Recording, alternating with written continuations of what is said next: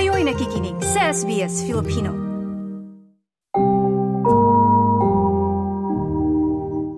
Sinisilip din ng Parliamentary Committee ang ilang supermarket giants dahil sinasabi nila na sobra-sobra naman ang pagtataas ng presyo ng mga grocery, lalo na yung mga pangunahing bilihin sa gitna ng nata- nararanasan nating cost of living crisis. Kaya uh, sa ating mga pangunahing balita ngayon, ano, nais ng Greens na magkaroon ng committee inquiry para sa malaman ang paraan at dahilan ng uh, dalawang pinakamalaking supermarkets sa pagtataas ng kanilang presyo ng paninda, ganun din yung mga pagkain at ito yung tinatawag nilang price gouging. Oo, eh, ayon po kay uh, Green Senator Nick McKim na susuriin ng inquiry ang uh, Woolworths at Coles at aalamin kung makatarungan pa ba ang kanilang pagpipresyo. Maging ang tagal po ng discount ay binibigay at taas ng kinikita nila sa kabila ng nararanasang problema ng ekonomiya. Sa panayan po ng ABC, sinabi ni Senator McKim na mahalaga ang inquiry na ito lalo na sa mga regional consumers. We want to use this inquiry to examine the price setting practices of Coles and Woolworths. We want to use this inquiry to deliver greater transparency around the supply side. In other words, um, how and how much they pay for the goods and services, uh, the goods that they then sell uh, to Australians. And we want to understand the impact that uh, the concentration of market power in this sector, which is extraordinary, um, has because ultimately competition competition is one thing that can bring prices down, but there is a massive lack of competition, particularly in rural, rural and regional Australia, where often you're either shopping uh, at one of the big two major supermarkets or you're shopping at the corner shop, and there's not much in between.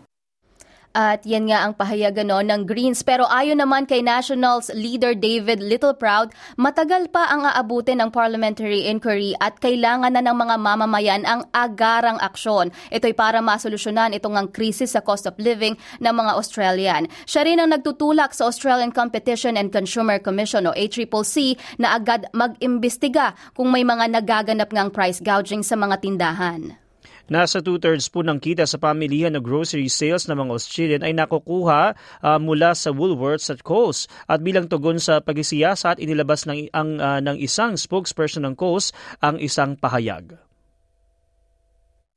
Coles is always exploring ways to reduce prices on the products we sell and is not immune to the increased cost of doing business.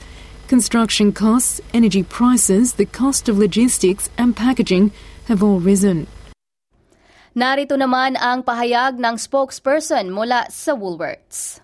Woolworths is working to deliver relief. As we start to see the rate of inflation ease, we will continue to focus on delivering savings to our customers.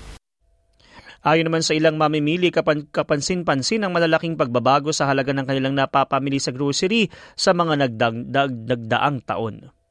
Uh, nowadays it just uh, is out of hand. You know, my partner comes shopping once a week and will easily spend three hundred and fifty dollars, um, and whereas four, four or five years ago it was probably uh, uh, two hundred, very comfortably. So it's very subtle. The the small increments they they put things up, and after a couple of years, it's just out of proportion now.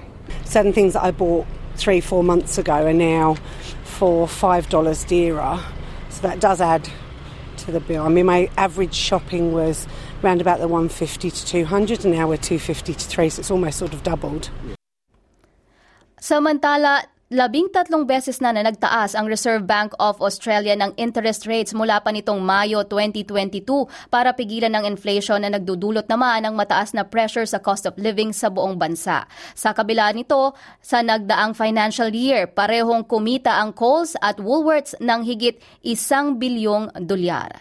At yan ang uh, storya o ulat na binuo ni Peggy Giacomelos para sa SBS News na isinalin sa ating wika.